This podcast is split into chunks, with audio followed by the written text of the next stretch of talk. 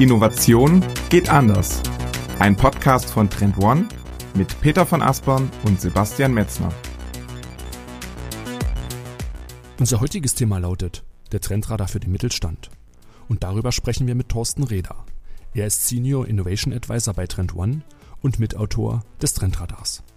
Im ersten Teil der Folge stellen wir die Frage, auf welche Trends es zukünftig im Mittelstand ankommt Neben den großen Themen Nachhaltigkeit, New Work und Plattformökonomie wurden sechs Megatrends und 24 Makrotrends für den Radar identifiziert. Per Online-Umfrage wurden insgesamt 150 Innovationsverantwortliche um ihre Einschätzung gebeten. Die Schlüsselergebnisse der Befragung besprechen wir im zweiten Teil der Folge. Am Ende des Podcasts erfahrt ihr, wie gut der Mittelstand im Umgang mit den Trends aufgestellt ist und was Innovationsverantwortliche tun können, um ihre Kompetenzlücken schon heute zu schließen. Also nur mitten rein in Folge 34. Herzlich willkommen zum führenden Innovationspodcast Innovation geht anders mit mir, Peter von Aspern aus Hamburg und wie immer zugeschaltet aus Berlin ist ist Sebastian Metzner. Auch von mir ein herzliches Willkommen zu der heutigen Folge und Peter. Wir stellen heute wieder einmal den Trendradar in den Mittelpunkt. Denn der Trendradar ist, ich glaube aus unserer Sicht, Peter, und da stimmst du mit mir sicherlich auch überein, eines der wichtigsten Instrumente, um Wirksamkeit im Innovationsprozess herzustellen. Und ja, dem Thema wollen wir heute eine ganze Folge widmen, denn der Trendradar beantwortet die wichtigste Frage aus unserer Sicht, nämlich auf welche Trends sich ein Unternehmen oder das Innovationsmanagement fokussieren sollte oder auch fokussieren muss. Und dort ist es quasi so, in der Corona-Zeit ist dieses Thema Fokus und Klarheit, glaube ich, nochmal stärker in den Mittelpunkt gerutscht, hat nochmal stärker an Bedeutung gewonnen. Und ja, ich glaube, insgesamt die, die Pandemie hat schon, und das können wir gerne zum Einstieg nochmal kurz diskutieren, eine, eine Dynamisierung des gesamten Geschäftsumfeldes bewirkt. Wie siehst du das? Stimmst du überein oder sagst du, nö, eigentlich eher nicht? Ja gut, das, ist ja fast schon eine rhetorische Frage. Ähm, ja. Aber ja, ähm, absolut natürlich hat ähm, die Corona-Krise als ähm, also mit ihrer allseits bekannten katalytischen Wirkung absolut zu einer äh, Dynamisierung im Unternehmensumfeld geführt und auch ein Stück weit vielleicht auch sogar zu einer Überforderung der Unternehmen. Denn wir waren ja schon vorher unterwegs in durchaus dynamischen Zeiten und diese Corona-Krise hat das natürlich absolut nochmal verschärft und eben tatsächlich auch dazu geführt, dass im Grunde dieser Zeitraum zwischen Aktion und Reaktion immer kürzer wird. Das heißt, du musst jetzt eigentlich immer schneller auf diese Wandelphänomene ähm, reagieren. Und das spüren natürlich auch die Mitarbeitenden ganz besonders natürlich an vorderster Front im Innovationsmanagement, wie hier eben das Tempo merklich angeht und natürlich gleichwohl auch das Thema Fokus nichtsdestotrotz oder vielleicht sogar umso mehr wichtig bleibt. Und was wir auch beobachtet haben, ist, dass diese Dynamisierung sicherlich am stärksten auch auf den Mittelstand gerade zutrifft. Denn hier war das Umfeld ja den meisten Märkten vorher eher relativ stabil und wir hatten eher so langfristige Themen, die halt relevant waren. Und ähm, einige dieser Themen, wie eben zum Beispiel Automatisierung und Digitalisierung, sind jetzt eben von relevant zu hochgradig dringlich geschiftet. Und ähm, ein anderes Thema, was äh, genauso wichtig geworden ist, ist natürlich das Thema New Work, wo es jetzt eben ganz konkret auch darum geht, Talente zu binden, gerade jetzt auch in diesen Zeiten der Remotisierung, wo auch Arbeitgeber ein Stück weit austauschbarer werden, vielleicht ne, aus Arbeitnehmersicht. Ähm, ist es hier auch jetzt ganz besonders wichtig, hier auch gute Antworten darauf äh, zu finden, wie eigentlich Unternehmen mit dem Thema New Work umgehen sollten. Und ähm, ein weiteres Thema, was ich jetzt nochmal zum Schluss nennen möchte, ist natürlich das Thema Nachhaltigkeit, wo wir eben auch sehen, dass diese ähm, Bedeutung dieses Themas glücklicherweise, muss man ja auch sagen, jetzt wirklich ganz massiv in den Vordergrund gerückt ist und ähm, auch auf keinem Trendradar natürlich fehlen darf. Mhm. Die Kernfrage ist, auf welche Trends kommt es wirklich an? Denn der Dschungel an Trends, gerade mega Makrotrends, ist relativ groß. An jeder Internet-Ecke, Peter, sage ich immer, kannst du heute Trends nachlesen. Das war früher ein bisschen anders, aber die Fülle an Trends ist explodiert. Und ja, auf welche Trends muss sich der Mittelstand besonders fokussieren, muss der Mittelstand setzen? Und um das halt sehr gut diskutieren zu können, haben wir bei Trend One einen Trendradar für den Mittelstand gemeinsam mit dem Bundesverband der deutschen Industrie erstellt. Und zu Gast haben wir heute Thorsten Reder. Er ist unser Kollege bei Trend One und hat gemeinsam mit seinem Team diesen Mittelstandsradar erstellt. Hallo Thorsten, herzlich willkommen heute bei uns im Podcast. Ja, hallo Sebastian, hallo Peter, vielen Dank für die erneute Einladung, kann man ja schon sagen. Also ich war ja schon zum Glück äh, einmal euch äh, zu Gast und ja, vielen Dank, dass ihr euch ähm, nochmal dazu entschieden habt, mich einzuladen. Ja, absolut. Du bist auf dem, auf dem Weg zum Stammgast, Thorsten. Ähm, und obwohl du jetzt auch schon einmal dabei warst, vielleicht magst du dich trotzdem auch mal für die ähm, Zuhörerinnen einmal kurz vorstellen. Ähm, was machst du eigentlich genau bei Trend One und an welchen Themen ähm, arbeitest du gerade? Ja, sehr gerne. Also ich bin tatsächlich ähm, dieses Jahr 15 Jahre bei Trend One. Also ich hatte auch eine, eine kleine, ich sag mal, nicht Siegerehrung, aber ein kleines Jubiläum. Also ähm, haben wir dann auf dem Sommerfest habe ich auch ein ähm, schönes, schön, schönes Geschenk bekommen. Also vielen Dank nochmal an alle. Also seit 15 Jahren bin ich tatsächlich äh, bei Trend One dabei, hatte ja ähm, in der Zeit ja lange Jahre den Research aufgebaut, geleitet, also den richtige die die äh, Trend Scouting Netzwerk aufgebaut, ähm, habe dann mit einem Kollegen äh, die Innovation Services äh, gegründet, äh, wo wir ja gemerkt haben, es geht nicht nur um diese Trends und um die Veröffentlichung und äh, das, die Identifikation und Veröffentlichung von Trends, sondern halt auch, was macht man damit? Ähm, das ist jetzt auch schon wieder acht Jahre her. Und ähm, ja, bin Senior Innovation Advisor. Das heißt also, ich bin sehr stark im Projektgeschäft auch eingebunden. Ähm, wir installieren Früherkennungssysteme, Frühwarnsysteme für Veränderungen, wie wir es immer nennen, in Unternehmen. Und ein großes Thema davon ist natürlich das Trendradar als Framework in dieser Phase. Und ähm, das mache ich sehr, sehr gerne, sehr häufig. Und ja, vom Automotive ähm, bis hin zum Logistik hatte ich jetzt gerade wieder ein Projekt, aber auch Gesundheit, solche Themen sind gerade sehr stark nachgefragt. Mhm. Lass uns gerne über den Trendradar so ein bisschen sprechen, denn ja. im letzten Jahr, Thorsten, hast du ja schon den Technology Trendradar herausgegeben mit der Kollegin Sarah Behrens, wo mhm. ihr untersucht habt, welche wichtigen Technologietrends im Mittelpunkt stehen. Dies Jahr hast du dich um den Mittelstandsradar gekümmert und hast geschaut, welche Themen im Mittelstand aufs Tapet kommen. Du bist bei uns Mr. Trendradar. Lass uns doch mal am Anfang einsteigen darüber, was macht für dich den Reiz, mit Trendradaren zu arbeiten aus? Warum beschäftigst du dich so liebend gern mit diesem Thema? Ah, das ist eine schöne Frage. Ähm, ich glaube, was mich immer wieder fasziniert ähm, und worauf ich dann auch immer im, im, Projekt mich dann freue, ist dieser, dieser Moment, ich sage immer, dieser enlightening Moment, äh, der zwangsläufig kommt, weil am Anfang ähm, hast du ja die sehr, sehr diffuse, zum Teil komplexe Welt der Trends, die Wandelwelt, ja, einfach nur deskriptiv ähm, aufbereitet. Also viele, viele Trends, wo man sagt, okay, ähm, die sind schon mal mittelbar oder unmittelbar relevant für das jeweilige Unternehmen. Also erste Stufe ist schon genommen, äh, der erste Relevanzcheck, aber trotzdem ist es immer noch sehr, sehr viel. Und äh, wenn wir dann in die zweite Evaluierungsrunde gehen und dann die Ergebnisse daraus uns anschauen, das ist immer ähm, das Schöne. Und da merke ich halt auch immer, wie äh, auf, auf Kundenseite auch ähm, da so diese Momente kommen, vielleicht der eine oder andere äh, Groschen, heißt das heute noch, ne, Cent äh, zu, zu fall, äh, fallen zu hören ist. Und äh, das ist halt immer super, weil wirklich ähm, durch diesen Evaluationsprozess, Bewertungsprozess, äh, Diskussionsprozess ähm, super Insights kommen. Also nicht nur, welche Trends sind jetzt wirklich die fünf oder zehn absolut relevantesten für uns, um die wir uns sofort kümmern, sondern auch dieses Warum. Ja, und vor allem auch, ähm, warum haben Leute vielleicht eine unterschiedliche Meinung zu diesen Trends. Ich kann mich noch erinnern, Metzi, falls du dich auch erinnern kannst, es ist fast wirklich zehn Jahre her, so 2012 muss das gewesen sein. Ähm, da standen wir in München bei unserem guten Kunden BMW. Das ist ja auch kein Geheimnis, äh, glaube ich, kann man auch nennen. Ähm, und da ging das ja so los mit dem Trendradar. Und da kamen wir so rein in einen Raum, ja, das ist so im Grunde so deren War Room gewesen.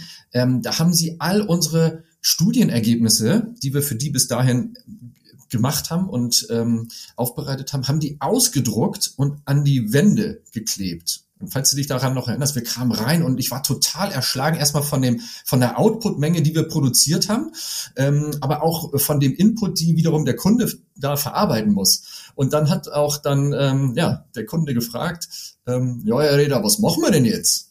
So und da habe ich auch gedacht, ja, das ist eigentlich eine sehr sehr gute Frage. Also die ganzen Out Outcomes, die ganzen Studien waren da ähm, und man stand in der Mitte und hat sich total klein gefühlt. Und da ist dann tatsächlich ja diese Idee geboren, dieser Trendradar-Logik, der Priorisierung der Trends, ganz klare ähm, ja, Reihenfolge bilden und halt auch äh, die Trends eindeutig zuordnen zu gewissen ähm, Handlungskategorien. Und das, das war, glaube ich, ähm, der Startschuss und ähm, war für mich auch ein Lightning Moment, als ich da in diesem War Room stand. Ich glaube, dir ging es ähnlich. Ähm, und wir waren echt froh, dass wir dann mit dem Kunden zusammen diese Trendradar-Logik ähm, gestartet haben und inzwischen fester Bestandteil des Technologiemanagements bei BMW und auch, ähm, ich glaube, die haben inzwischen schon vier oder fünf Trendradare im Unternehmen, die sie parallel bearbeiten. Enlightening Moment ist auf jeden Fall ein sehr schönes ähm, Stichwort. Und genau so einen Moment wollen wir jetzt auch einmal für unsere Zuhörer äh, erzeugen, indem ich jetzt einmal ganz ähm, unmittelbar auf die Studie versuche zurück äh, überzuleiten.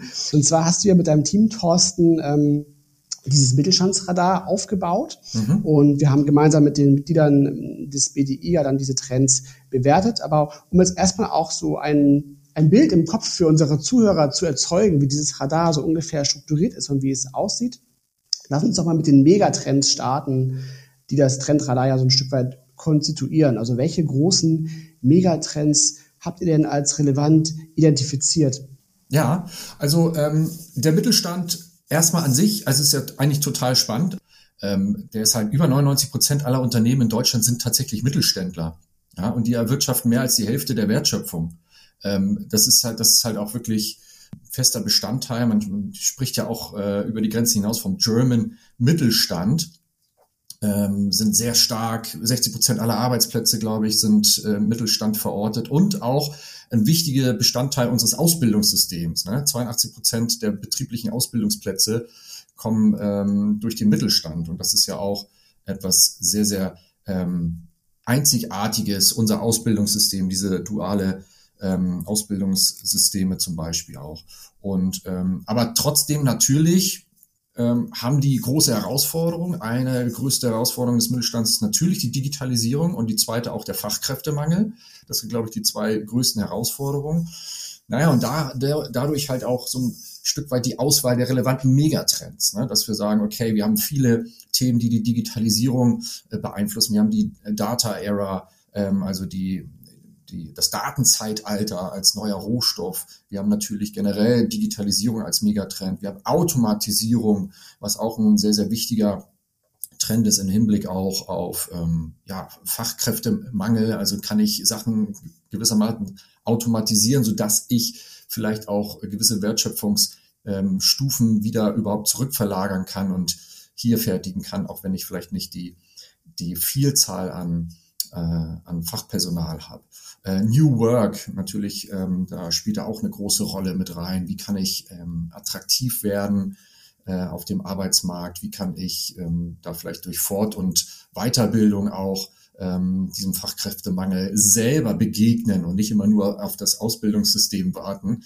Ähm, genau. Und dann haben wir noch die Platform Economy als sehr starke ähm, marktseitige ähm, Antwort auf das ganze Thema Digitalisierung, also die ähm, verschiedenen Plattformen und das, die Economy, also die ökonomischen Prinzipien, die darauf funktionieren. Und dann natürlich, last not least, als sechster Megatrend, der ähm, ja, Sustainability. Im Grunde das nächste Kontratiev-Zyklus, ja, also ein Wachstumszyklus, der nicht von der Ausbeutung, sondern von dem intelligenten und nachhaltigen Umgang mit unseren Ressourcen geprägt ist. Also kann man schon sagen, Nachhaltigkeit ist im Grunde eigentlich maßgeblich ähm, da auch für den nächsten Kontratiev-Zyklus äh, zu sehen. Also da sprechen wir sowohl von wachsenden Umweltmärkten, aber auch von Gesundheitsmärkten, Nano, Biotechnologie, Ernährung, all diese ganzen Themen ähm, sind, glaube ich, das, was äh, die nächste Wachstumsphase ähm, global, aber auch in Deutschland ausmachen wird. Das waren die sechs Megatrends, die du kurz nochmal genannt hast, Thorsten, um diese größeren Phänomene des Wandels. Ne? Das sind ja sehr, sehr mhm. große Wörter, die sich natürlich auch unterschiedlich nochmal herunter deklinieren lassen, haben ja diese Ebene der Makrotrends ebenfalls im Trendradar enthalten und jeder Megatrend es sind sechs Stück an der Zahl, hat halt seine vier ähm, Makrotrends. Lass uns gerne auf diese Ebene nochmal runterschauen. Du hast gerade schon gesagt, Nachhaltigkeit mit eins der größten Paradigmen, die über die letzten Jahre schon viel Fahrt aufgebaut haben, durch Fridays for Future natürlich nochmal in die auch öffentliche Relevanz, in das öffentliche Blickfeld nochmal viel stärker eingetaucht haben. Die aktuelle Bundestagswahl natürlich auch ein Stückchen im Zeichen des Klimaschutzes steht. Lass uns gerne nochmal über Nachhaltigkeit reden und die Makrotrends für Nachhaltigkeit nochmal anschauen. Kannst du kurz nochmal sagen, welche Makrotrends dort mit enthalten sind? Ja, sehr gerne. Also bei Nachhaltigkeit jetzt, bei dem Megatrend, ist es zum Beispiel natürlich die, die Kreislaufwirtschaft, die sogenannte Circular Economy. Das ist, glaube ich, ein sehr, sehr äh, wichtiger Bestandteil auch, um ja ein Stück weit äh, von den Unternehmen einen Beitrag dazu leisten zu können, dass wir das Klimaziel ähm, erreichen. Also wirklich äh, ja die Produkte nach dem Gebrauch nicht zu Abfall werden zu lassen, sondern wirklich die Produktion und das Design vorher schon, also nicht nur die Produktion, sondern auch das Design vorher äh, schon so zu aufzusetzen, dass du ähm, davon ausgehst, Sekundärrohstoffe wieder dem Produktionszyklus zuzuführen. Ja, das ist dann irgendwie auch so diese ähm, äh, Designkomponente, also Nachhaltigkeit äh, durch das Produktkonzept. Ja, ähm, und äh, das ist natürlich ein großes, großes Thema, ähm, zum Beispiel vor allem für Rohstoff- oder auch energieintensive äh, Unternehmen. Ein Beispiel zum Beispiel auch äh, wieder Automotive. Also ich glaube, da ist BMW ähm, ja vorne mit dabei, dass sie das auch strategisch wirklich fest verankert haben, diese Zirkularitätsgedanken, was sie da für verschiedene Rohstoffe drin haben ähm, und das wirklich versuchen zu recyceln und in die nächsten Baureihen wieder mit aufzunehmen. Ähm, weiter wichtiger Trend da ist natürlich das Thema Eco-Materials, also wirklich nachhaltige Materialien. Das ist jetzt, ähm, fangen wir an mit Verpackung. Also ein großer, großer Pain sind im Grunde ja eigentlich Plastikverpackungen. Das sind ähm, Werkstoffe, wo du halt hinterfragen musst, äh, wo kommen die her, wie sind die produziert worden, nach welchen Umweltstandards, wie viel Energie wird ähm, eingesetzt, um das jeweilige Material ähm, überhaupt äh, weiter verfertigen zu können. Ähm, und da schaut man natürlich nach alternativen Materialien, vielleicht sogar nachwachsenden äh, Materialien, ähm, die halt nicht jetzt ähm, zum Beispiel wie, wie Plastik auf Basis von von Erdöl hergestellt werden müssen. Dann haben wir natürlich noch das Thema Clean Tech, also das ganze Thema, wie wird überhaupt die Primärenergie erzeugt, die wir brauchen für die Herstellung von, von Produkten. Ähm, da ist natürlich auch ein, ein großer Thema, äh, großes Thema, ja, einfach, ob das jetzt Windparks sind oder Photovoltaik. Ähm, also da gibt's verschiedene Technologien um einfach zu sagen, wie, wo kommt denn eigentlich die nötige Energie jetzt her? Wie kann ich die vielleicht ein Stück weit selber auch produzieren und mich dadurch auch unabhängiger machen ähm, gegenüber den Strommärkten? Und ähm, da spielt natürlich auch dann wieder rein das Thema Smart Grid. Also ist, glaube ich, ein wichtiger wichtiges Rädchen in dem gesamten Nachhaltigkeitstrend, denn wir sind ja ähm, gerade dabei, nicht weniger als unser gesamte Primärenergie, äh, Primärenergieversorgungssystem einmal Grund auf umzukrempeln. Und äh, das ist im Grunde ja eine Operation am offenen Herzen. Und ähm, das funktioniert im Grunde eigentlich auch nur, wenn du sowas wie eine neue Grid-Architektur hast, wo ähm, die dezentral die verschiedenen Stromerzeugungs- Möglichkeiten mit berücksichtigt, die aber auch dann, weil wir erstmal vielleicht nicht so viel Strom zur Verfügung haben, wie wir benötigen, halt auch guckt, wer braucht jetzt welchen Strom zu welcher Zeit und da eine gewisse Reihenfolge, eine gewisse Priorisierung auch smart herstellen kann, sodass ähm, trotzdem in jedem Haushalt und in jedem ähm, Unternehmen ähm, ja die Maschinen nicht stillstehen und die Autos geladen werden können und die Fernseher bei uns zu Hause trotzdem noch Strom haben. Also das ist, glaube ich, eine große Herausforderung. Das sind jetzt mal exemplarisch vier Facetten, ähm, Ausprägungen auf der Makroebene ähm, wenn wir über Nachhaltigkeit nachdenken. Also ihr seht schon, das ist sehr, sehr ähm, facettiert. Ja, ja, man kann da sehr schön sehen, finde ich, wie, wie dann so ein großes Thema wie dieser Megatrend Nachhaltigkeit äh, doch relativ konkret runtergebrochen werden kann auf eben genau diese Makrotrends. Und ich finde auch, was, was du eben auch schon so angedeutet hast, ist bei dem Beispiel auch der ähm, Automobilwirtschaft, dass da hier auch die mittelständischen Unternehmen eine ganz besondere Rolle spielen. Weil natürlich sind Automobilbauer, wie man sie jetzt kennt, wie BMW, Mercedes und so weiter, das natürlich alles große, gigantische weltweite Konzerne. Aber ein ganz großer Teil der Wertschöpfung und auch der Forschung passiert eben auch in der Zuliefererindustrie. Und da hast du ja eben ganz viele mittelständische Unternehmen, die sich eben genau mit diesen Dingen, die du gerade eben ja auch genannt hast, beschäftigen, ne? eben wie Kreislaufwirtschaft, wie können wir die, die Materialien, die dann in den Fahrzeugen verbaut werden, nachhaltiger gestalten, weil das ja auch dann natürlich andersrum gesprochen auch Anforderungen dieser großen Konzerne an eben ihre Zulieferer sind, dass man eben auf der Ebene entsprechend ähm, sich weiterentwickeln muss. Und ich denke, dass ähm, so auch nochmal diese Relevanz der Themen da sehr schön deutlich geworden ist. Und ähm, du hast es eben schon gesagt, das war jetzt so ein Beispiel, also das war jetzt eben der Megatrend Nachhaltigkeit. Und ähm, ihr habt ja noch äh, fünf weitere Megatrends untersucht und die entsprechend ja auch runtergebrochen dann auf insgesamt 24 Makrotrends, ne, also auf dieser zweiten Ebene. Mhm. Und ähm, diese 24 Makrotrends habt ihr dann ja quasi von über 150 Innovationsverantwortlichen aus dem Mittelstand mit einem Online-Fragebogen bewerten lassen. Das, wie gesagt, haben wir jetzt zusammen mit dem ähm, BDI gemacht, um genau ja dieses Trendradar aufgrund dieser Trendbewertung herzuleiten. Ne? Und ähm, um das auch nochmal so ein bisschen anschaulicher zu machen, ähm, wie muss man sich das vorstellen? Also was waren denn zum Beispiel jetzt die Kriterien, anhand derer dann tatsächlich dann diese Trends bewertet worden sind?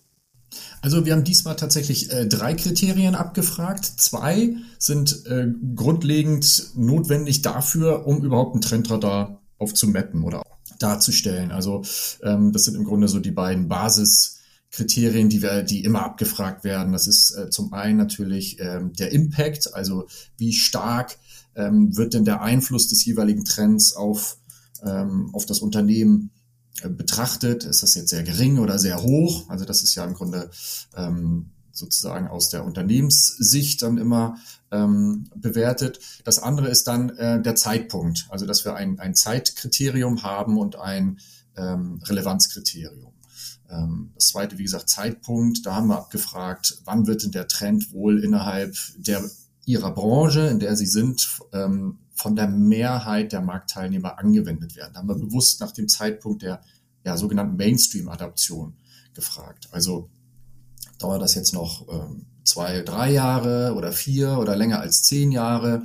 Also wann sollte man, und das ist die Lesart davon, ähm, denn eigentlich spätestens mit dabei sein, weil dann, wenn nämlich ein Trend in den Mainstream wirklich diffundiert und nicht mehr nur bei den Innovatoren und bei den ähm, Early Movern ähm, adaptiert wird, sondern wirklich von der breiten Masse, spätestens dann muss man ja dabei sein, ähm, um ja, den Anschluss nicht zu verlieren. Und das, deswegen fragen wir bewusst auch immer diesen Zeitpunkt ab. Also ein Relevanzkriterium ist wichtig und ein Zeitkriterium.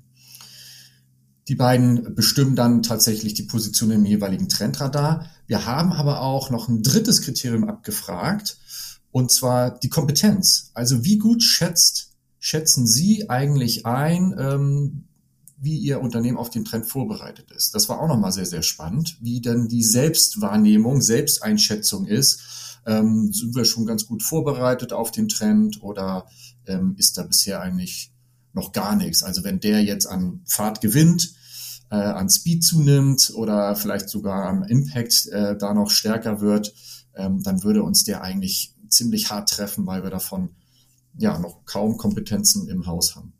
Und das war nochmal ein ganz gutes ähm, Kriterium und hier und da dem einen oder anderen Trend mal ja, gegenüberzustellen, zur Seite zu stellen und vielleicht da auch ja, gewisse Gaps, also Lücken ähm, sichtbar zu machen, und deswegen haben wir das diesmal auch nochmal ein drittes Kriterium zusätzlich abgefragt. Mhm. Kommen wir gleich auf die Ergebnisse zu sprechen. Ich will noch mal ganz kurz die Möglichkeit nutzen, zu sagen, dass ihr natürlich unten in den Shownotes die komplette Studie findet, wenn ihr euch sowohl alle Mega-Makrotrends noch mal anschauen wollt und natürlich die von Thorsten angesprochenen Bewertungen noch mal nachlesen wollt. Den Download findet ihr, wie gesagt, unten in den Shownotes, Thorsten. Welche Schlüsselergebnisse sind denn durch die Befragung zutage getreten? Welche Trends haben denn die höchsten Relevanzgrad und sind vielleicht auch zeitlich jetzt am nächsten dran. Kannst du uns so ein bisschen den Einblick geben in die, in die Auswertung, in die Analyse, die ihr auf Basis dieser Bewertung gefahren habt? Ja, also mal so ganz Top-Level, äh, was für Kernergebnisse kann man rausziehen? Da sind vielleicht jetzt weniger die großen Überraschungen dabei, aber wenn man so sagt, was sind die Top drei bewerteten Makrotrends an Stelle Nummer eins ist ganz klar die Cybersecurity. Das ist jetzt vielleicht auch nicht so verwunderlich, ähm, aber es häufig ist es ja auch mal ganz interessant, dass sich gewisse Sachen bestätigen. Also dass es nicht nur ein äh, gefühltes Bauchwahrnehmung ist, sondern dass man da halt auch mal sieht, okay, da haben wir jetzt 150, mehr als 150 ähm, Innovationsverantwortliche äh, mit abgestimmt die sehen das ähnlich. Also Cybersecurity ist äh, top of the league, kann man sagen, äh, zu Recht, weil ich glaube, ähm, dass der Mittelstand sehr, sehr lange gedacht hat, ja, Cybersecurity und diese Cyberattacken, die gehen ja vor allem so auf die großen Unternehmen, ja, die eine große öffentliche Wahrnehmung ausgesetzt sind und die vielleicht auch eine höhere Zahlungsbereitschaft haben, wenn es um digitale Geiselnahmen geht. Ne? Also wenn zum Beispiel der Server ähm, gehijackt wird und man muss sich dann freikaufen oder so. Ähm, tatsächlich hat man aber in den letzten drei Jahren gesehen, dass auch die Cyberattacken vor allem im Mittelstand äh, stark zugenommen haben.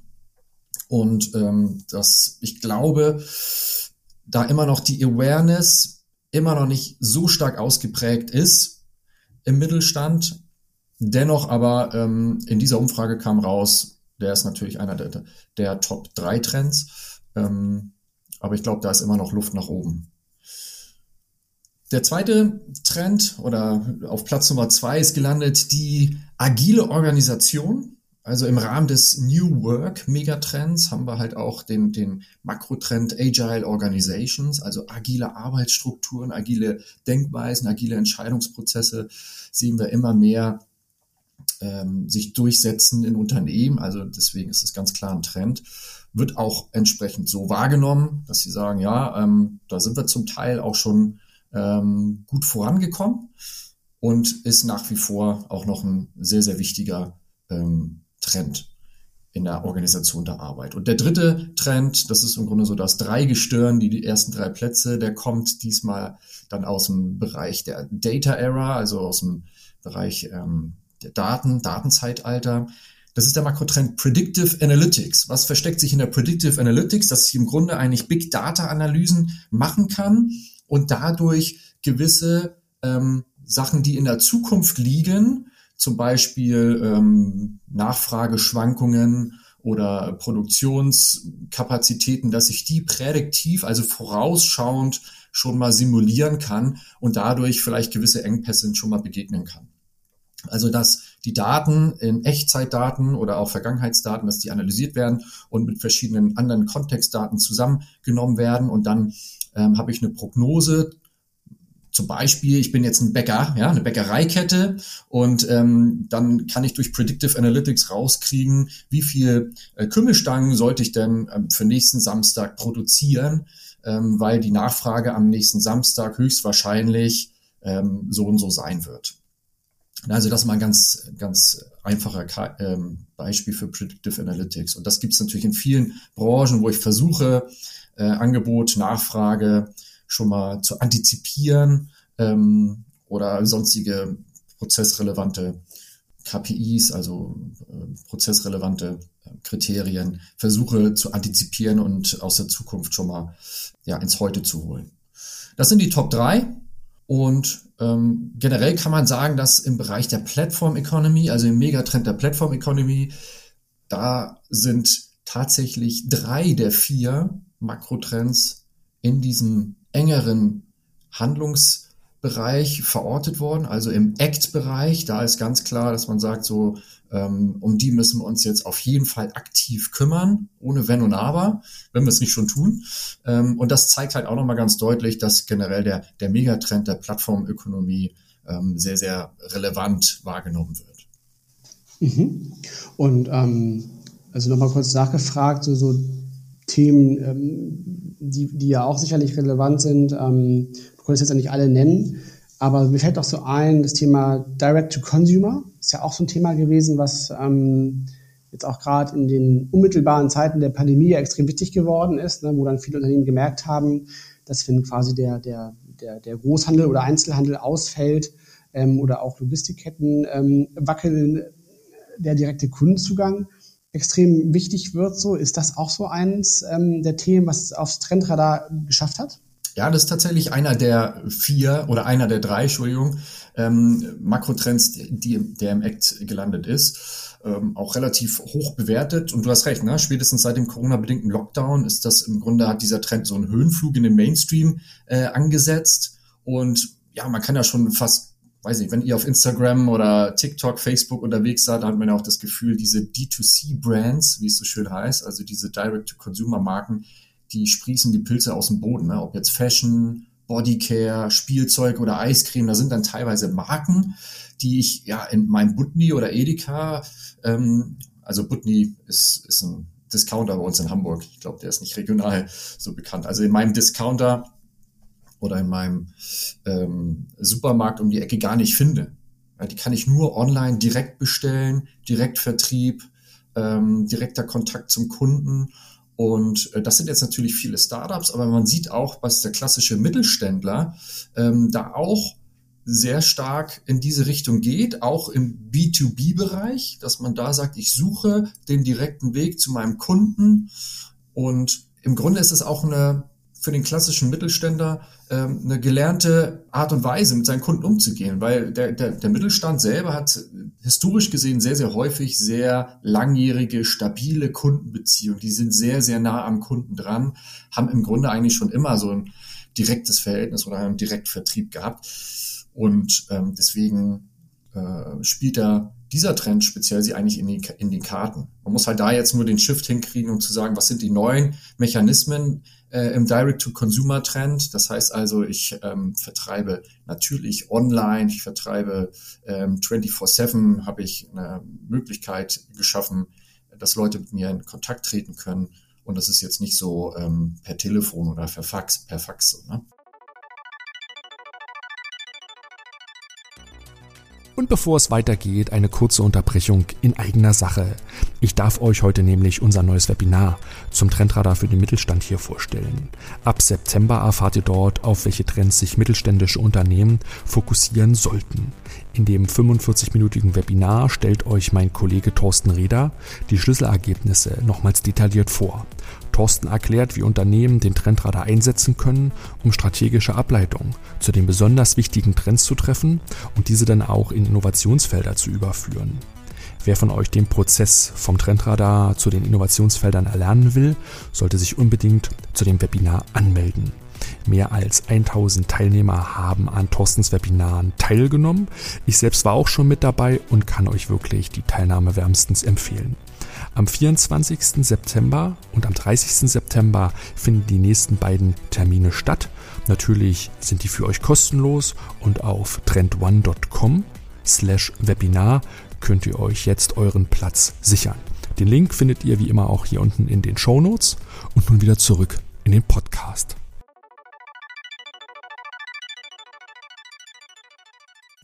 Alles klar, also Direct to Consumer auf jeden Fall einer der Act-Trends.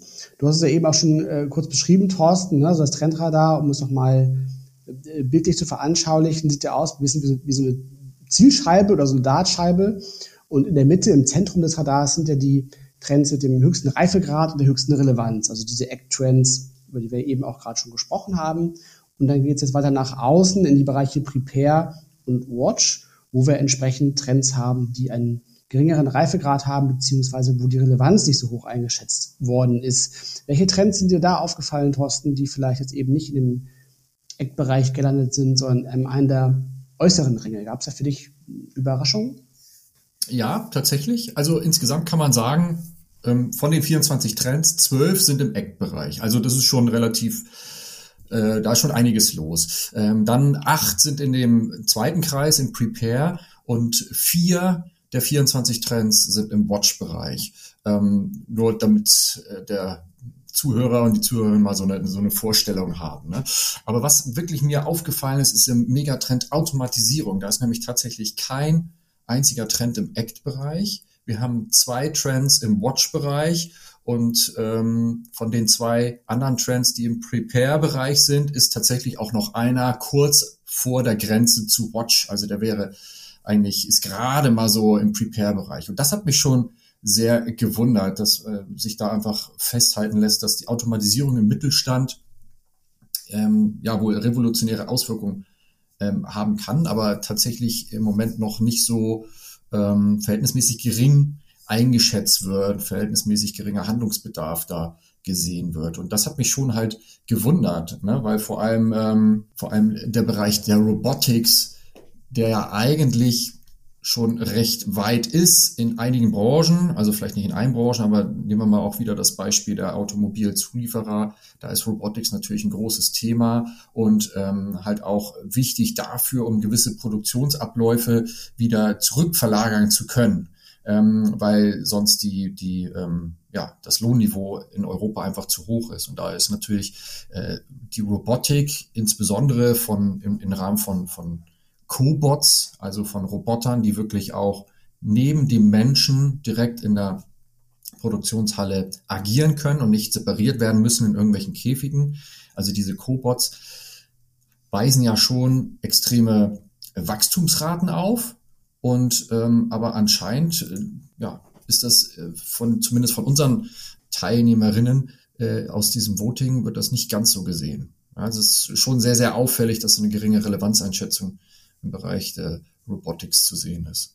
Das ist tatsächlich interessant, ne? Also, weil ich hätte jetzt auch gedacht, dass das äh, höher eingeschätzt worden wäre.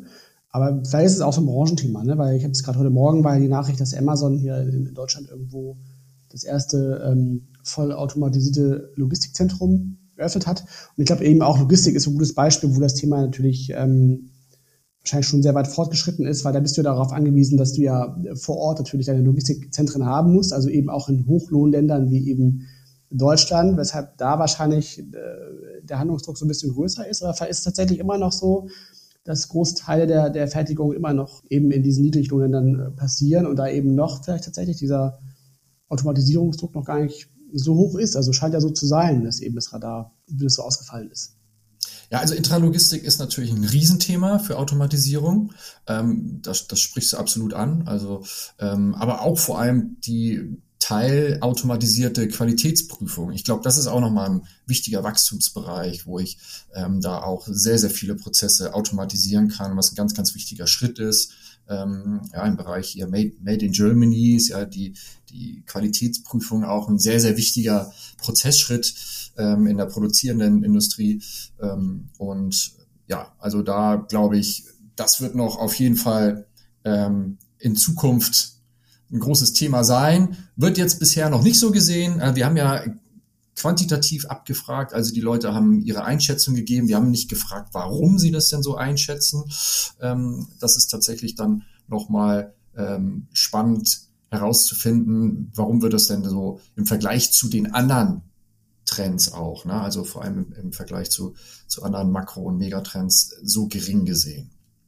Ansonsten ähm, zum Beispiel Nachhaltigkeitstrends, also da, da sieht man schon, da ist das Thema bei den Unternehmen angekommen, da sind die wichtigen Themen, also die Circular Economy zum Beispiel und das Thema Cleantech, die sind auch im Act-Bereich gelandet.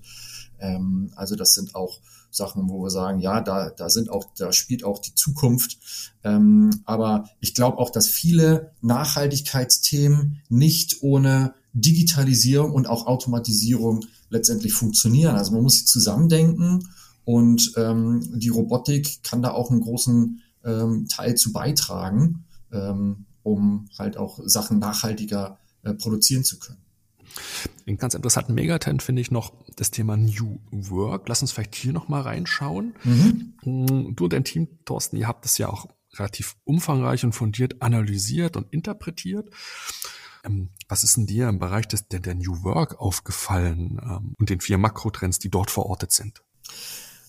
Also sehr, sehr spannend. Insofern war, ähm, ein Stück weit, dass der, also ein Trend heißt Purpose-Driven Organizations, wo wir halt sehen, ähm, dass ja der Purpose immer wichtiger wird, den in den Mittelpunkt des unternehmerischen Schaffens zu stellen, den aktiv zu kommunizieren, ähm, ja, dadurch ein Stück weit halt auch eine Signalwirkung an die Mitarbeiter zu geben, warum arbeiten wir hier eigentlich in dem Unternehmen, was ist der eigentliche Zweck. Das wurde ja über viele Jahre ähm, nicht so stark gesehen, aber war es dann eher so, der, der eigentliche Zweck ist hier Geld verdienen und die Stakeholder zufriedenzustellen. Also das wird jetzt sehr, sehr stark immer mehr nachgefragt, ähm, auch äh, wie gesagt, von den Arbeitnehmerinnen oder Arbeitnehmern. Ähm, und da ist im Grunde eigentlich der Mittelstand schon historisch sehr, sehr gut unterwegs, weil häufig, wenn wir so sehen, was ist der Mittelstand? Das ist familiengeführte Unternehmen äh, mit einer sehr starken regionalen Verankerung, sehr starker Fokus auf das regionale Gemeinwohl auch. Obwohl sie natürlich internationale Player sind, sind sie sehr, sehr stark trotzdem regional äh, verwurzelt und äh, haben diesen Purpose, eigentlich schon immer mit sich getragen, haben es vielleicht nicht so genannt, ne? dann hieß das dann anders. Aber ich glaube, das ist etwas, wo eine große Chance liegt und das ähm, sieht der Mittelstand auch zum Glück selber für sich, ähm, dass sie da relativ schnell Wirksamkeitshebel ähm, umlegen können. Ja? Ein anderer großer Bereich, ich hatte es vorhin schon gesagt, äh, was sind die großen Herausforderungen des Mittelstands, Digitalisierung und Fachkräftemangel. Anderer wichtiger Bereich ist das Thema Re- and Upskilling, also der Trend, Makrotrend Re- and Upskilling weil wir halt ja eigentlich kein Mangel an Arbeitskräften haben, sondern vielmehr einen Mangel an Skills. Das ist es eher. Und dass wir halt auch sehen, zum Teil in den Nischen, der Mittelstand ist ja häufig in sehr, sehr speziellen, zum Teil auch technologiegetriebenen Nischen, ist da dann Weltmarktführer, also diese Hidden Champions, ja, von denen man gar nicht so mitbekommt. Aber ähm, die haben eine sehr, sehr hohe Spezifizierung, vor allem auch des technologischen Expertenwissens. Und äh, dass das auch nicht so branchenmäßig oder von Unternehmen zu Unternehmen so einfach übertragbar ist, ist halt auch nochmal ein großer, großer, ähm, also wenn ich jetzt zum Beispiel vom, vom Nachbarunternehmen, von der Konkurrenz äh, rüberwechsel, dann kann ich natürlich gewisse Kundenbeziehungen, Expertenwissen mitnehmen, aber trotzdem ähm, ist die Halbwertzeit ähm, dieses Wissens und die Übertragbarkeit sehr, sehr gering und wird auch immer geringer. Ähm, und da ist natürlich das Thema interne Fort- und Weiterbildung ein wichtiges Thema, vor allem ähm, Jetzt weniger bei den Technologie-Themen, das auch sowieso, ähm, aber vor allem bei auf der Soft-Skill-Ebene oder Basiskompetenzen im Umgang mit Daten. Also das nennen wir dann die Data Literacy. Das ist übrigens noch ein anderer Makrotrend auch. Ähm, oder auch der, der, der Basiskompetenz im Umgang mit unsicheren Zukünften. Das ist dann die Future Literacy. Also solche, solche Skills sind, werden die in Zukunft immer relevanter und das gilt es dann natürlich vom Mittelstand auch ähm, über HR-Programme entsprechend ähm, aufzugreifen. Also das ist, glaube ich, ein sehr, sehr, ein, ein Makrotrend mit sehr hohem Einfluss auf die Zukunft der Unternehmen. Ne? Inwiefern sie das gut kriegen, ein Re- Upskilling-Programm zeitgemäß aufzusetzen. Du hattest ja eingangs erzählt schon, dass, dass bei der Bewertung der Trends neben den zwei Kriterien Reifegrad und Relevanz ja noch ein drittes Kriterium abgefragt worden ist, nämlich ja genau das der Kompetenz. Wir haben uns ja eben gerade schon viel über ähm, zukünftig relevante Kompetenzen gesprochen. Und ähm, ich wollte darauf nochmal eingehen, ähm, was denn diese Dimension der Kompetenzbewertung für Ergebnisse hervorgebracht hat, weil das ja nochmal total interessant ist, wie eigentlich im, im Querschnitt Innovationsverantwortliche aus dem Mittelstand ihre eigenen Kompetenzen in Bezug auf die Trends bewerten. Ähm, Thorsten, was, was waren da so die, die, die, die Highlights und was waren so die Felder, wo noch größere Gaps sind mhm. und ein bisschen Nachholbedarf besteht vielleicht?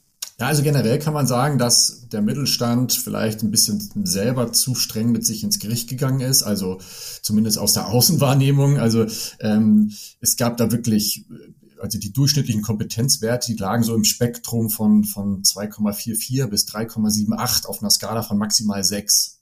Ja, also da, die, das, die höchste Kompetenzeinschätzung, die hat sich der Mittelstand im Bereich Cybersecurity gegeben, die lag jetzt bei einer 3,78 was ja jetzt auch nicht so hoch ist. Ähm, also die sind da, wie gesagt, vielleicht ein bisschen streng mit sich ins Gericht gegangen, weil ich glaube, hier und da ähm, haben sie dann doch wissen, sie wissen gar nicht, was sie schon alles wissen. Das ist ja manchmal auch so ein Phänomen. Ne?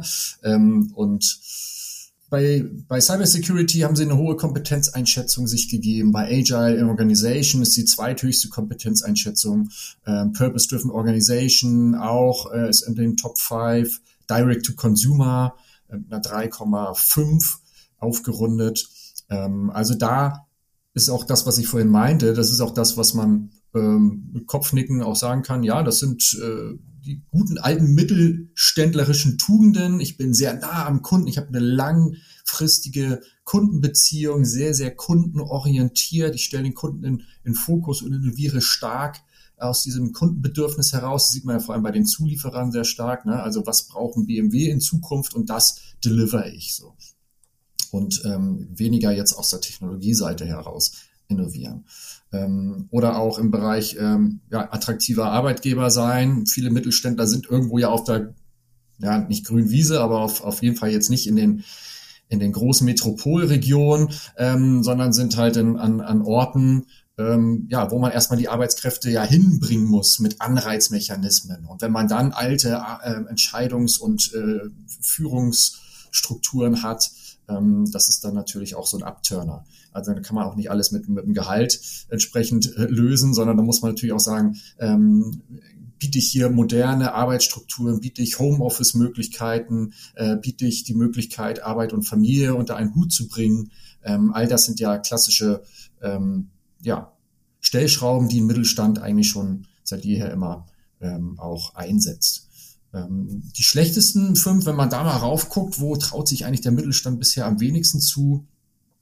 Ähm, das ist tatsächlich ein Thema ist die Advanced Network Technologies. Also darunter fällt zum Beispiel 5G. Und das hat mich auch schon sehr gewundert, beziehungsweise deckt sich auch mit unserer Wahrnehmung, weil wir eigentlich sehr, sehr viele Potenziale in der 5G-Technologie sehen oder auch in der Möglichkeit, so ein Campus-Netzwerk jetzt aufzubauen, dass ich als Unternehmen mir meine, mein eigenes Netzwerk, ähm, also Funk, äh, Funknetz aufbauen kann und dadurch äh, Maschinen miteinander zu vernetzen, dass das ein großes Potenzialfeld ist. Aber der Markt ist sehr, sehr intransparent die Anbieter, die da sind, die Telekoms, Vodafones und so, die haben zwar ihre Programme, aber trotzdem glaube ich, da ist wirklich starke Luft nach oben. Es gibt kaum Möglichkeiten für den Mittelstand, mal einen Piloten zu starten, zu sagen, ich probiere das jetzt mal aus. Wie fühlt sich denn 5G wirklich an? Das ist ja ein sehr, sehr abstraktes Thema.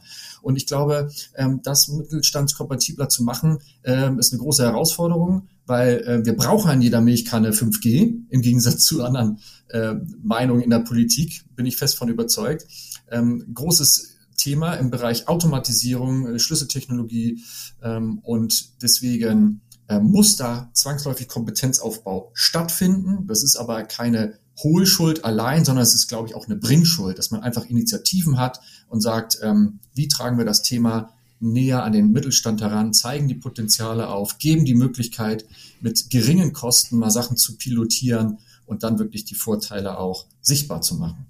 Du, Thorsten, sagst, der Mittelstand ist hart mit sich selber ans Gericht gegangen. Wie ist deine Einschätzung so aus der externen Perspektive? Das heißt, die Frage ist, wie gut aufgestellt siehst du denn den Mittelstand im Umgang mit Trends? Also der Mittelstand kann ja schon mal ziemlich viel in eine Waagschale werfen, wo andere Unternehmen, denen das wahrscheinlich schwerer fällt, Innovationsmanagement oder auch so ein Trendmanagement in Kombination mit Innovationsmanagement überhaupt zu etablieren. Also ähm, allein von der Unternehmenskultur, du hast eine sehr über eine eher überschaubarere Stakeholder äh, Struktur. Eigentum und Leitung liegt häufig in derselben Hand im Mittelstand. Ja, das ist das, was ich auch meinte mit dem Familienunternehmen. Und äh, was wir halt sehen, ist, wenn die die Zeichen der Zeit erkannt haben und das verstanden haben, dann geht es auch schnell. Du hast kurze Entscheidungswege, du hast schnelle Entscheidungsprozesse.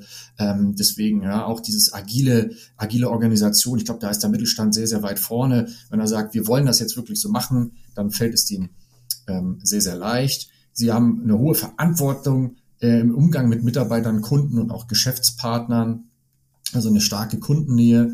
Ähm, und sind da eigentlich auch immer sehr, sehr nah dran. Also haben auch ihre Sensoren sehr gut aus, ausge, ausgestreckt. Ähm, allein fehlt es dann vielleicht dem einen oder anderen äh, wirklich das nochmal systematisch in so ein Frühwarnsystem zusammenzubringen, dass man sagt, ähm, das entkoppeln wir jetzt mal von den von den äh, einzelnen Köpfen. Also wir versuchen das Wissen zu kollektivieren und ähm, haben hier halt auch einen Prozess dahinter, der eine ähm, Permanenz, eine permanente Beschäftigung mit der Zukunft ähm, ermöglicht und nicht halt dieses, dieses ad hoc, okay, ähm, da kommt jetzt ein Thema auf, äh, das scheint heißer zu werden, jetzt müssten wir uns mal periodisch um das und das Thema kümmern.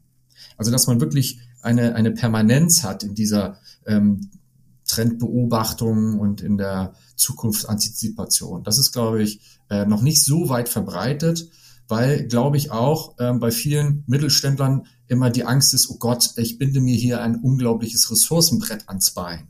Das ist aber eigentlich tatsächlich gar nicht so. Wenn man Trendmanagement kann man ja so machen, man kann das sehr, sehr groß und breit machen, man kann das aber auch sehr, sehr pragmatisch zielführend äh, machen mit einem wirklich überschaubaren Ressourceneinsatz. Und ähm, ja, das ist, glaube ich, so meine Wahrnehmung. Mhm.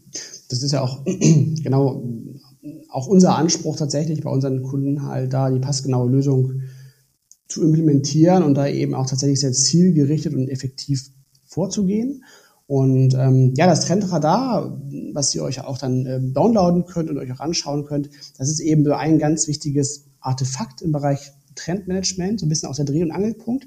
Und da, was man auch mal dazu sagen muss, ist natürlich, dass dieses Mittelstandstrendradar einfach auch jetzt einen, einen Querschnitt repräsentiert. Ne? Wir haben jetzt eben auf höchst unterschiedliche Unternehmen jetzt hier mal gemeinsam geschaut und ähm, bei diesen 150 Teilnehmer kommen ja eben aus unterschiedlichen Unternehmen, die, die in unterschiedlichen Märkten auch unterwegs sind und verschiedene Hintergründe haben. Und ähm, trotzdem ist es eben sehr interessant, welch, welchen Querschnitt man da an Trendthemen äh, so aufdecken kann.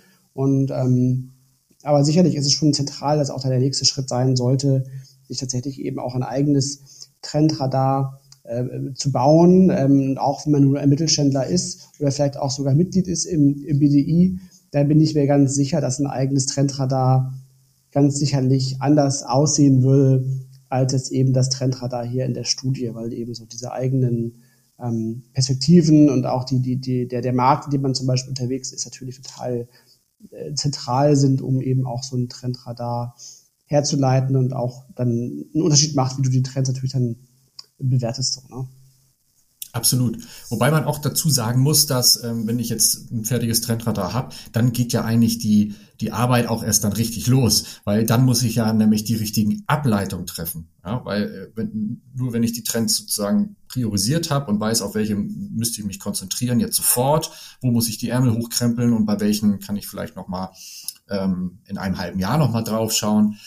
Das ist die eine Seite. Die andere Sache ist halt, okay, was heißt denn jetzt Act? Ja, was konkret muss ich denn machen? Warum ist dieser Trend denn eigentlich in Act gelandet? Was sind die ähm, ja, maßgeblichen vielleicht Use Cases oder Szenarien, äh, die ich dahinter für die Bewertung letztendlich im, im Hinterkopf schon hatte. Und das ist ja nochmal das Spannende, dass ich dann wirklich in die nächsten Schritte gehe, das ähm, Radar nehme, mir zum Beispiel dann die, die Act-Trends rausnehme, ganz konkret hinterfrage, ähm, was ist der Grund? Überwiegen da die Chancen oder sind das die Risiken? Ähm, wer, welche, welcher Bereich im Unternehmen ist denn hier eigentlich besonders ähm, äh, betroffen? Ist das ein Produktionstrend? Ist es einer, der vor allem auf die Strategie einzahlt? Ist es einer, der auf HR einzahlt? Etc. Und, und das, das ist ja auch nochmal ganz wichtig. Und dann wird es auch immer konkreter, immer individueller, die Ableitung und dadurch natürlich auch ähm, immer wirkungsvoller ähm, fürs Unternehmen selber. Du hast den Prozess dieses, dieses systematischen Trendmanagements gerade schon mal so ein Stück weit skizziert, Thorsten. Lass uns aber vielleicht nochmal auf die konkreten Do's und Don'ts noch ein bisschen eingehen. Was sollten denn deiner Meinung nach Unternehmen tun, wenn sie sich so einen eigenen Trendradar erstellen wollen, wenn sie quasi nicht den aus der Studie als Blueprint nutzen wollen?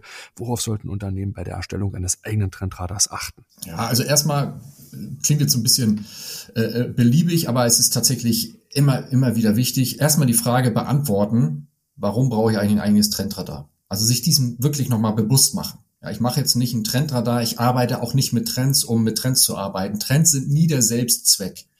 Ja, das ist immer etwas, wo ich sage, da möchte ich, da möchte ich hin. Und das determiniert natürlich dann auch, wie ich so ein Trendradar-Projekt aufsetze. Um euch mal ein Beispiel zu geben. Wir haben jetzt ja die Suchfelder, also die, die großen Tortenstücke sozusagen, waren jetzt bei uns die Megatrends das muss nicht immer der richtige äh, Scope sein, also der, die richtigen Suchfelder. Es geht wirklich erstmal darum zu sagen, was für ein Ziel, was für ein Zweck verfolge ich mit diesem speziellen Trendradar? Ist es einer mit Technologiefokus? Ist es einer, der ähm, eher ganzheitlich äh, die Wandelwelt darstellen soll, also auch soziale und Markttrends etc.?